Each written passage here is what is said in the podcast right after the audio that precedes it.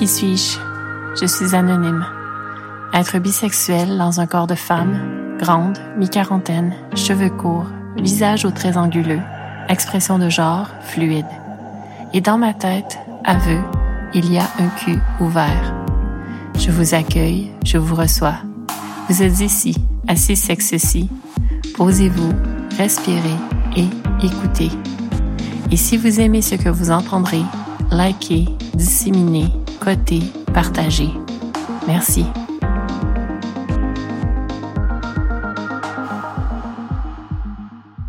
Épisode 9. L'histoire de Louis. Version Tite vite.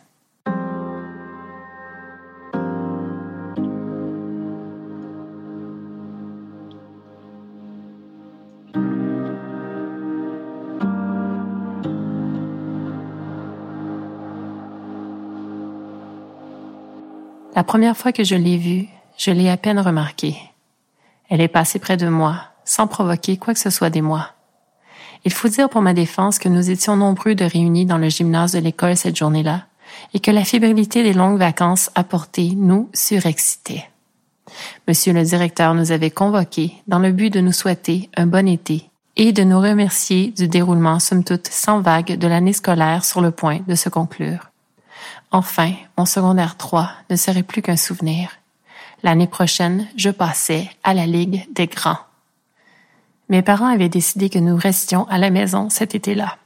Mon père venait de décrocher un nouvel emploi et n'avait pu obtenir ses traditionnelles semaines de congé du mois de juillet.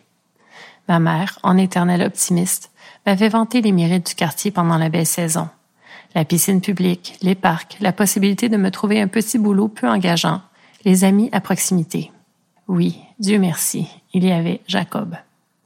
Sa maison était à cinq minutes de marche de la mienne, assez près pour pouvoir y transiter régulièrement, loin du regard de ma mère.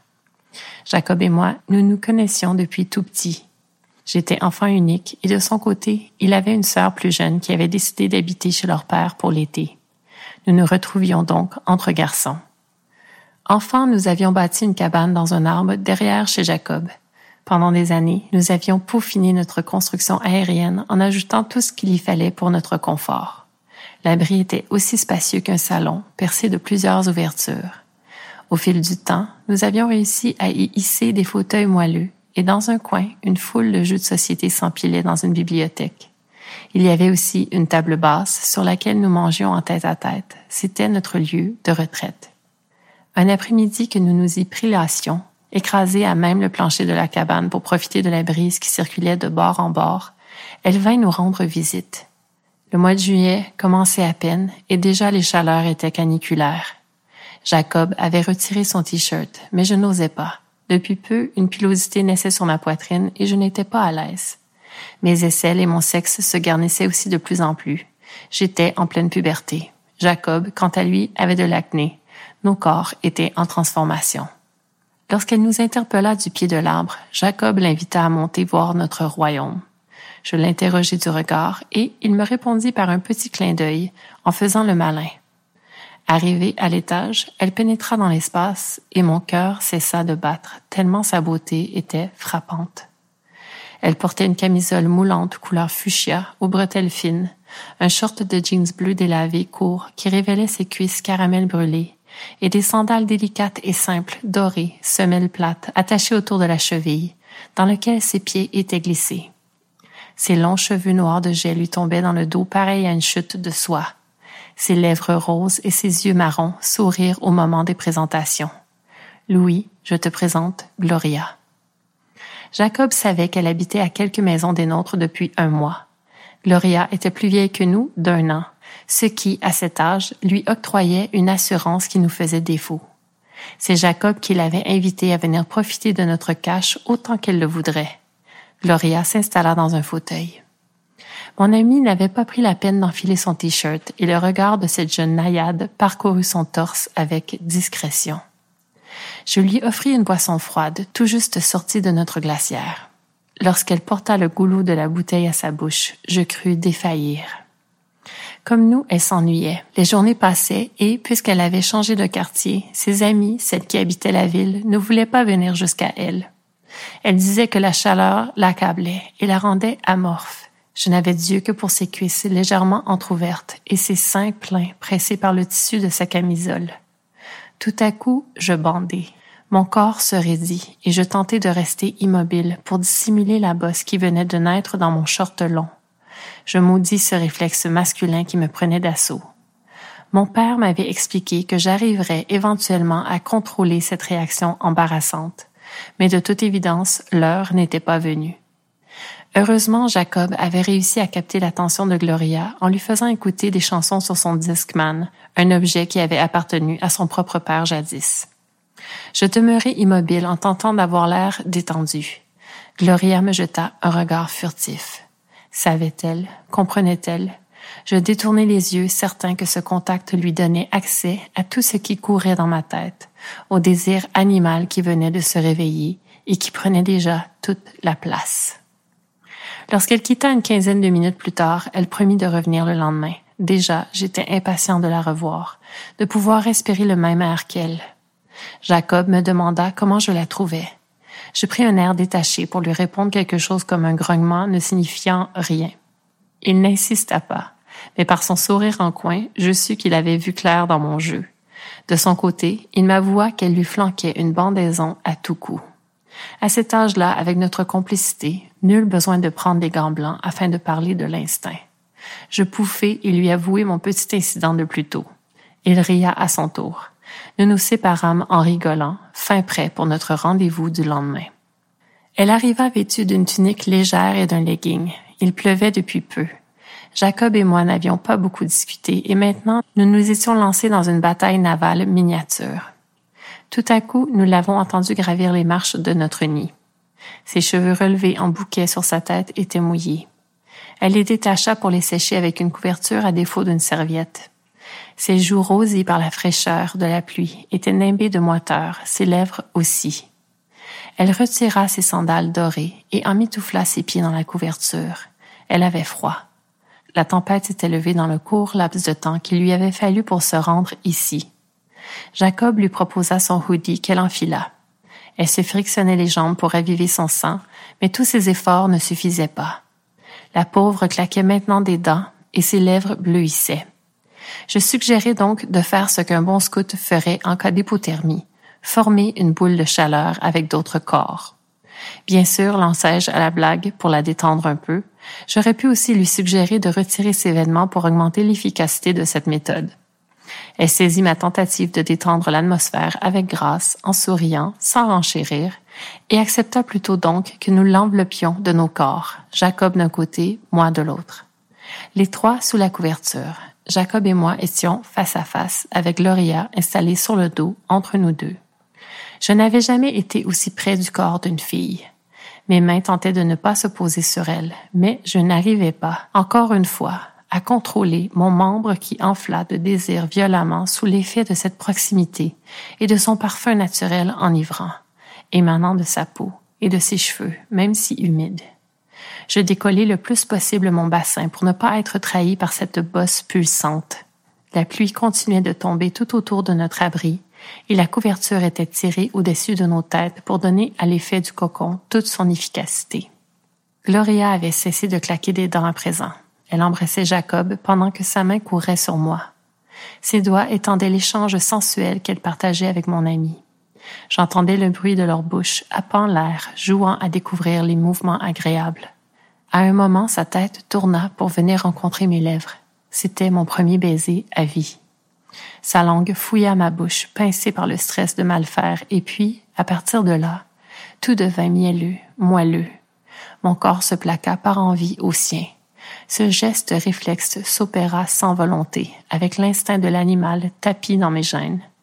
Ce jour-là, nous nous en sommes tenus à ces baisers fougueux et naïfs, bien à l'abri sous la couverture. Lorsqu'au bout d'un moment à nous goûter l'un et l'autre, Gloria décida de sortir la tête de la couverture. La magie fut brisée et la gêne s'empara de nous trois. Elle allait mieux à présent, nous rassura-t-elle. L'orage était passé et une pluie fine comme une bruine l'avait remplacée. Elle noua ses cheveux et repartit le feu aux joues, les lèvres meurtries. Dans nos bouches, elle avait laissé les fraises de tout un champ. Jacob me proposa une branlette et, n'y tenant plus, j'acceptai. Installé à même le sol, recouvert de la couverture où son corps de naïade avait éveillé les nôtres, nous avons enveloppé notre sexe de notre main pour l'agiter jusqu'à explosion. Jacob décréta, nous allons passer un été de rêve. Et de fait, nous n'avons jamais autant apprécié notre lieu privé. Gloria était notre guide et nous la traitions avec reconnaissance. Elle arrivait nouvelle à chaque jour. Parfois, elle nous laissait l'approcher et d'autres fois, nous ne faisions que parler tranquillement en écoutant de la musique planante. Nos jeux sexuels étaient d'abord assez chastes, cependant que l'été avançait et que les baisers se transformèrent en caresses, puis les caresses en relations sexuelles complètes. C'est Gloria qui nous déflora chacun notre tour le même jour. Avant nous, elle avait eu un petit ami qui l'avait initié maladroitement. Ensemble, nous explorions nos corps sans jalousie et sans contrainte sentimentale. Dans l'abri dans l'arbre, nous nous étions mis d'accord sur le plaisir, le jeu, la découverte, dans le consentement et le respect. L'été passa à une vitesse folle, et la prochaine chose que nous sûmes, septembre était à la porte, avec tout ce que cela impliquait. Jacob et moi allions intégrer les rangs du quatrième secondaire et Gloria serait une finissante, sublime de surcroît. Pour célébrer notre été ensemble, nous organisâmes un souper dans notre abri, et Gloria eut l'idée de prolonger cette soirée en y passant toute la nuit sous les étoiles. Nos parents, ne suspectant pas un instant une complicité allant au-delà de la camaraderie, surtout dans cette dynamique à trois, acceptèrent de nous laisser vivre cette nuit fantasque. Ainsi, la belle Gloria, Jacob et moi-même avons fait l'amour, mangé et ri une nuit entière pour une dernière fois, avant la prochaine fois.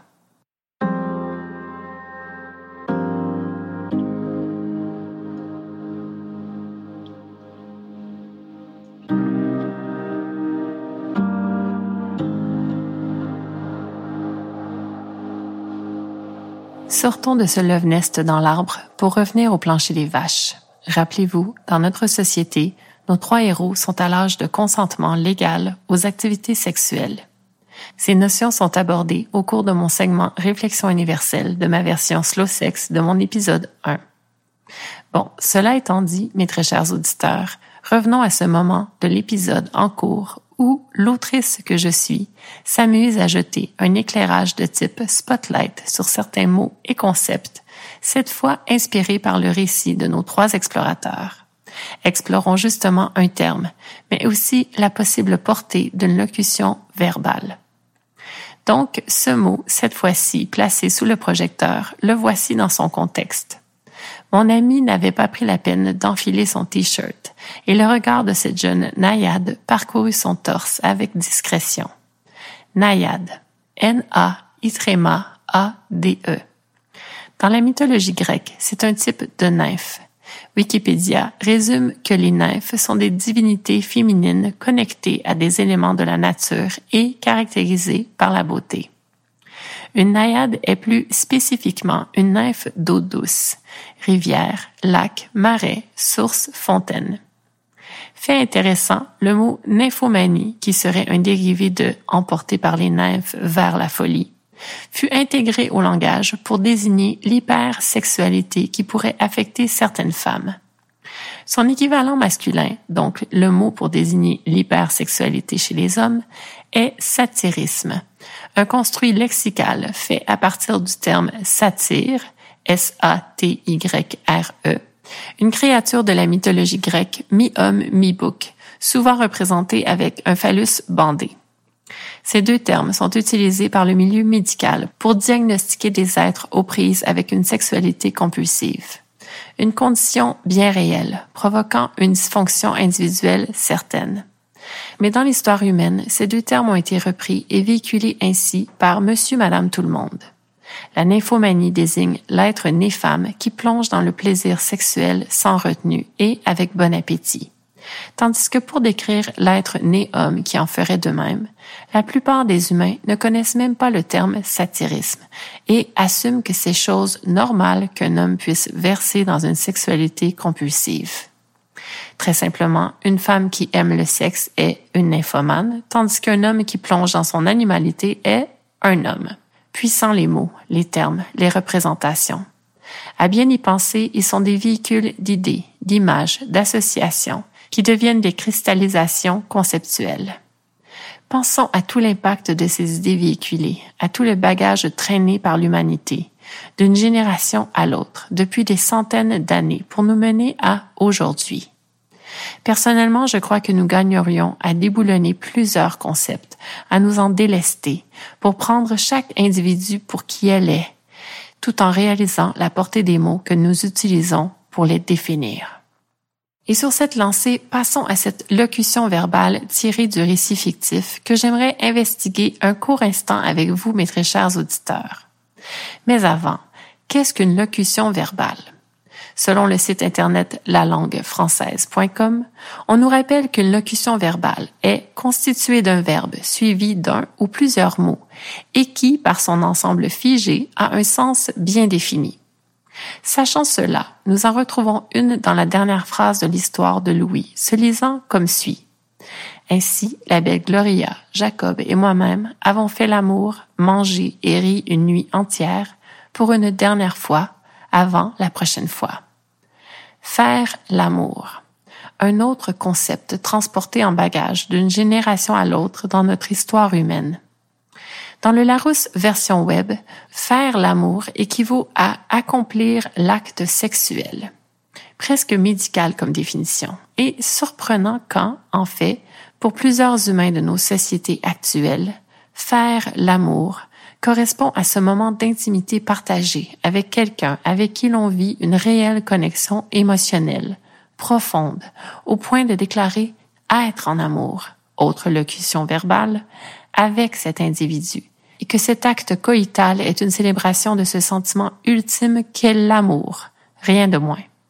Donc, quand j'utilise faire l'amour pour décrire les jeux et échanges sexuels de nos trois protagonistes nouvellement déflorés, était-ce approprié?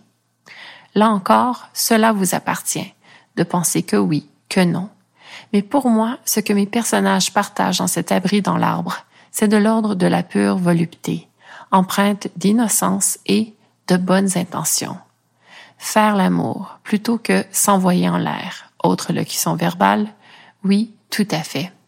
Malgré que leurs expériences soient de l'ordre de la découverte et de l'exploration, elles sont valides et apparentées à ces sentiments d'amour, de confiance, de sécurité émotionnelle. Auditeurs de la petite vite, retrouvons-nous là où mes confidences nous mèneront.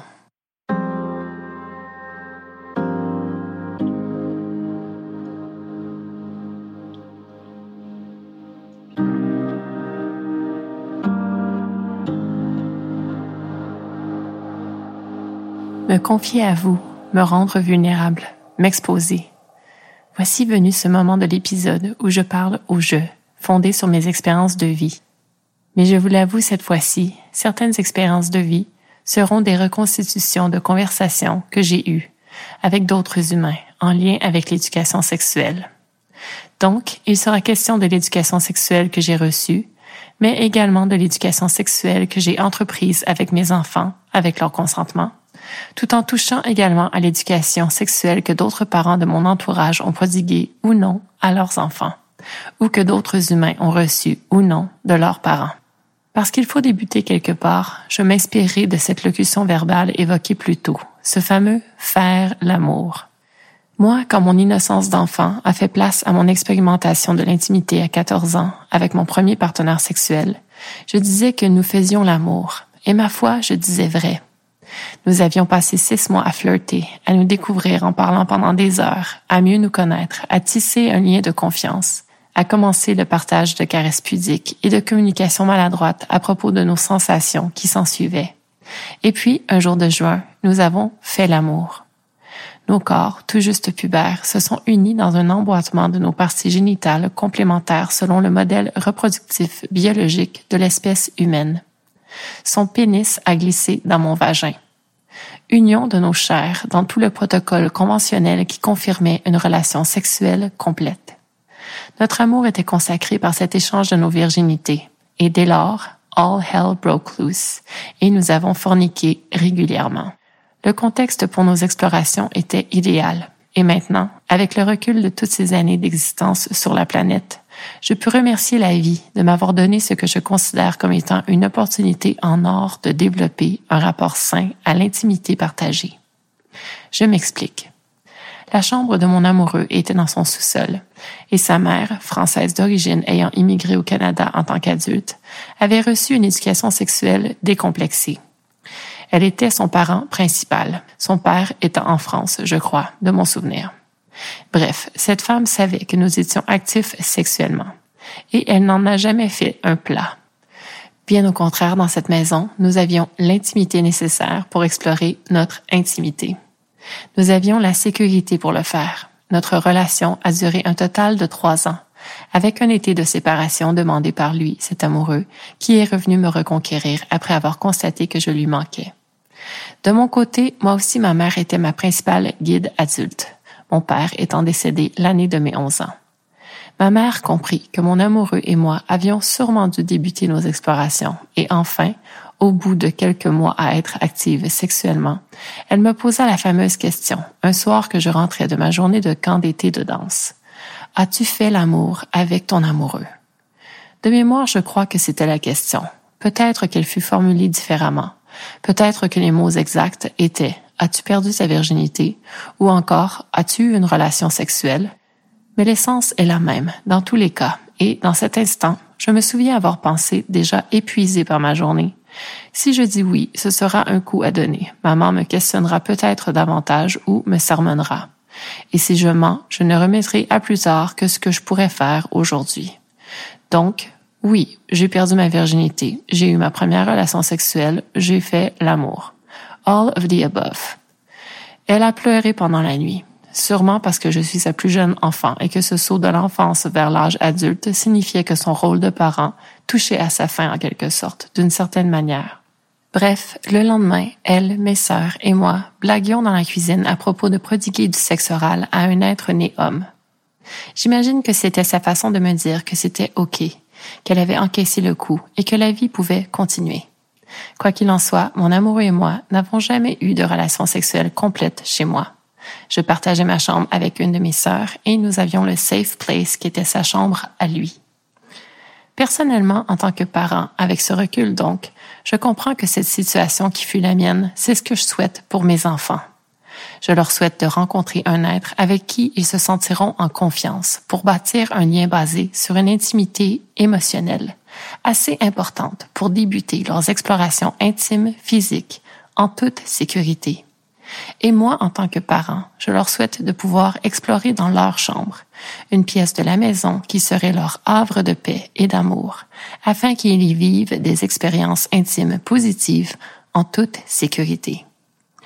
En tant que parent, je ne veux pas que leur première expérience intime survienne dans un get-together prenant place dans une maison bondée d'adolescents intoxiqués, quand ils seraient peut-être eux-mêmes intoxiqués, avec un, une partenaire peut-être intoxiqué également. En fait, ce serait le pire scénario. Et cette conversation, je l'ai eue avec eux.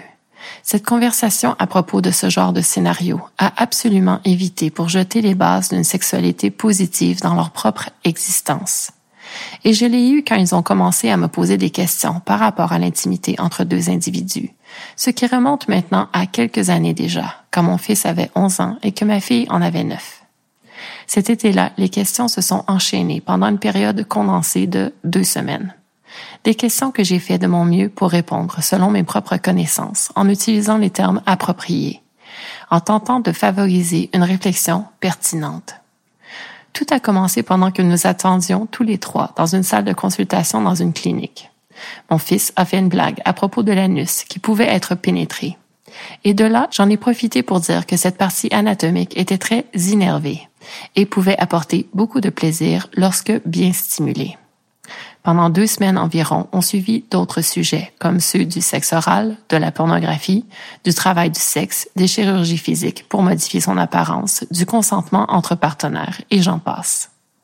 En tant que parent, je laissais mes enfants formuler leurs questions, et quand mes réponses provoquaient une surdose d'informations à gérer dans leur cerveau, ils me l'exprimaient, puisque je les avais invités à le faire quand et si cet état survenait.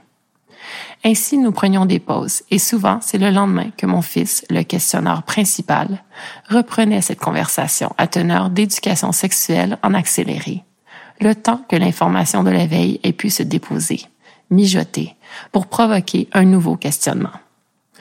Parce que je suis un individu lucide, Quand le sujet de la pornographie est survenu, je n'ai pas cherché à leur dire de ne jamais en regarder.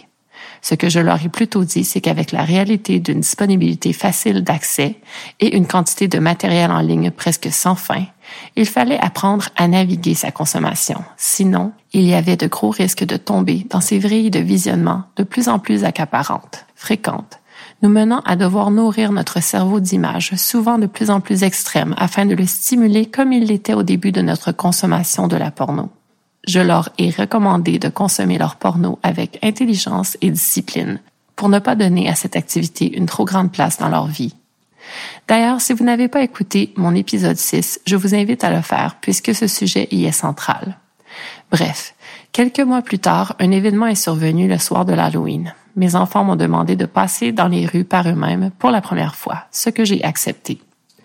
Avant la récolte de bonbons, mon amie voisine et moi avions organisé un souper avec des amis à elle, qui avaient des enfants eux aussi, dont un adolescent, de deux ans l'aîné de mon fils, mon fils qui venait d'avoir douze ans quelques jours plus tôt. Pour la sortie dans les rues, cet adolescent au comportement angélique et poli avec des adultes s'est avéré plutôt manipulateur et brasseur de merde quand il s'est retrouvé avec mes enfants. Mon fils de douze ans à peine, ma fille de neuf ans, un ami de mon fils, 12 ans lui aussi, et une autre jeune fille du quartier, de 12 ans également, qui allait à la même école que mon fils et son ami. La jeune fille de 12 ans, mon fils avait un petit béguin pour elle, mais il savait que son ami qui les accompagnait en avait également un pour elle, et, par amitié, il lui laissait le champ libre, croyant que la jeune fille préférait l'attention de son ami. L'adolescent de deux ans, leur aîné, a compris la dynamique entre l'ami de mon fils et la jeune fille, et il a proposé à la jeune fille d'accepter un rencard avec l'ami de mon fils, moyennant une somme d'argent. Mon fils, outré mais respectueux, a dit Elle n'est pas une travailleuse du sexe. Cet adolescent a compris que dans le lot, une éducation sexuelle avait été entreprise, et il a changé son attitude de brasseur de merde pour plutôt se détacher de la bande, maintenant désintéressé du groupe sur lequel il n'aurait pas l'influence négative escomptée. La jeune fille a bien sûr grandement apprécié les paroles de mon fils, qui a pris action dans cette situation d'intimidation insidieuse. De retour à la maison, mes enfants m'ont raconté ce qui s'était passé. J'étais heureuse de constater que mon fils avait été capable de mettre en lumière un comportement mal intentionné et qu'en plus, il l'avait fait avec force et grâce.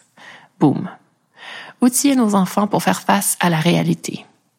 Et quand des mois plus tard, cet ami de la soirée d'Halloween lui a proposé de regarder de la porno quand ils se sont retrouvés seuls chez lui, ce que je savais qu'ils y étaient seuls, mon fils a décliné cette suggestion pour plutôt proposer à cet ami de jouer à un jeu vidéo interactif du genre Just Dance. L'ami n'a pas insisté. Ça aussi, mon fils me l'a mentionné à son retour, parce qu'avec mes enfants, j'ai ouvert ce canal de communication. Mon fils se sent en confiance avec moi, son parent. En tant que parent, je tente d'outiller mes enfants, comme j'aurais peut-être voulu l'être. Parce que côté intimité sexuelle, j'ai dû apprendre par moi-même, à force de lecture, d'expérience, de rencontres, de conversations. Bien sûr que mes enfants devront aussi lire, rencontrer, expérimenter, communiquer, mais mon souhait c'est que le bout de chemin que j'aurais fait avec eux à ce sujet, celui de l'intimité, il a eu la pertinence de les préparer à ces informations et ces sensations. Je préfère avoir ces conversations avec mes enfants plutôt qu'ils soient laissés à une éducation sexuelle qui leur viendrait de la porno justement, comme c'est malheureusement le cas de beaucoup d'enfants dans ce monde, qui regardent ce matériel et qui croient que c'est la réalité, ou une éducation sexuelle qui leur viendrait d'amis de leur âge, qui ont entrepris leurs explorations intimes sans guide d'interprétation ou celle si superficielle et succincte livrée en quelques heures à l'école. Ma mère était un être sexuel. Nous n'en avons jamais parlé clairement. Mais j'ai vu les hommes qui se sont succédés au cours des années, et je la voyais, elle, belle, forte, confiante. J'ai toujours eu l'intuition que ce qu'elle dégageait était lié à son pouvoir dans l'intimité. Cette intuition m'a inspirée au point de valider ma propre intuition face au pouvoir que je sentais qui m'habitait. Je crois que c'est pour cela que j'ai développé un rapport sain à l'intimité physique et émotionnelle. Bien sûr, comme chaque humain, il m'a fallu manger mes croûtes d'être sexuel en pratiquant les caresses autant données que reçues et en approfondissant ma communication avec les partenaires que j'ai eus au fil des ans. Il m'a fallu faire des liens, prendre des notes mentales et physiques, dépasser mes peurs, déboulonner mes insécurités. Pour découvrir le merveilleux potentiel des sensations physiques qui me nourrissent et l'absolue zénitude qui vient avec le fait de développer des liens de confiance avec mes partenaires. Mais combien d'humains utiliseraient ces mots pour décrire leurs relations intimes? Pour décrire leurs relations intimes, une grande majorité dirait encore ⁇ Je suis en relation avec quelqu'un avec qui je fais l'amour ⁇ Un langage convenu, mais peu remis en question. Les adultes de notre société se questionnent-ils sur le fait intime ou se vautrent-ils plutôt dans les histoires d'humains qui naviguent les explorations intimes selon de nouveaux paradigmes, avec un recul qui les sécurise parce que non engageant et du coup non confrontant? Aussi, les adultes de notre société entreprennent-ils l'éducation sexuelle avec leurs enfants ou attendent-ils encore du système scolaire qu'ils la fournissent à leur progéniture? Il faut arrêter de jouer à l'autruche et surtout, il faut de la lucidité pour comprendre que tous les enfants sont des êtres sexuels en dormance et que leur réveil à l'intimité qui surviendra en étape, il ne faut pas l'ignorer. Donc, si votre enfant âgé de 8 ans se stimule en classe en se frottant à l'assise de son siège parce qu'il s'emmerde dans cet environnement qui vise le rythme d'apprentissage moyen et que cette sensation de plaisir et de détente l'emporte, ou que vous réalisez que votre enfant de 11 ans a consulté des pages de contenu pornographique et n'a pas effacé l'historique, que ferez-vous? Si votre enfant vous demande comment deux hommes font l'amour et puis comment font deux femmes, que lui répondrez-vous? Et puis, utiliserez-vous ces mots, faire l'amour, ou offrirez-vous à vos enfants des termes plus réalistes, moins ancrés dans une culture nourrie par les idées Walt Disneyen qui veut que seule une relation stable, long terme, monogame, hétérosexuelle soit de l'amour et que dès lors, deux êtres dans une telle dynamique fassent l'amour et que tous les autres, eh bien, mieux vous éviter d'en parler. Personnellement, au risque de me répéter, dans ces deux semaines de questionnement en feu roulant de mes enfants, il a aussi été question de dynamique relationnelle, de respect entre partenaires, du fait que parfois deux êtres consentants et en âge d'explorer peuvent être des partenaires intimes sans être en amour, tels que décrétés par les dédus pour la vie. Eh ouais, ça aussi, ça fait partie de l'éducation sexuelle complète. Mes enfants m'ont questionné à propos du sexe en groupe, un autre sujet survenu pendant ces deux semaines. Que répondriez-vous à votre enfant qui vous poserait cette question? Comment feriez-vous pour ne pas leur communiquer vos idées préconçues à ce sujet? Quels mots utiliseriez-vous? Et puis, comment expliqueriez-vous à vos enfants ce qu'est un pédophile? Une situation qui m'est arrivée quand, par un après-midi comme un autre, mes enfants sont revenus du parc terrorisés. Nous étions déménagés dans une nouvelle maison depuis quelques mois et en face, il y avait deux jeunes filles de leur âge. Après un peu de socialisation, leurs parents et moi-même avions accepté que nos enfants se côtoient. J'avais rapidement compris que la plus vieille des deux fillettes, un an plus âgée que mon fils qui avait lui-même alors huit ans, était une petite enfant narcissique. Mais je n'aurais pas pensé que c'est elle qui apprendrait ce terme à mes enfants, avec qui je n'avais pas encore eu cette conversation. Mes enfants m'ont expliqué que cette fillette leur avait parlé d'hommes qui se cachaient dans les buissons ou qui rentraient dans les maisons la nuit pour faire du mal aux enfants en touchant leur partie génitale. La chambre de mon fils était près de la porte d'entrée de la maison. Un germe de terreur venait de s'implanter dans son esprit. Nos enfants, ils socialisent dès un très jeune âge. Leur père, P-A-I-R-S, leur présenteront inévitablement au fil des années des concepts en lien avec le fait intime dont vous aurez conscience ou non en tant que parent. Mon conseil d'amis pour vous préparer, déboulonner vos propres idées préconçues par rapport à l'intimité et rester ouvert à leurs questions. Qui sait, vous pourriez ainsi contribuer à ce qu'ils bâtissent le lien de confiance le plus important qu'ils partageront avec un autre humain, le lien parent-enfant. Allez, progressons ensemble vers un monde meilleur.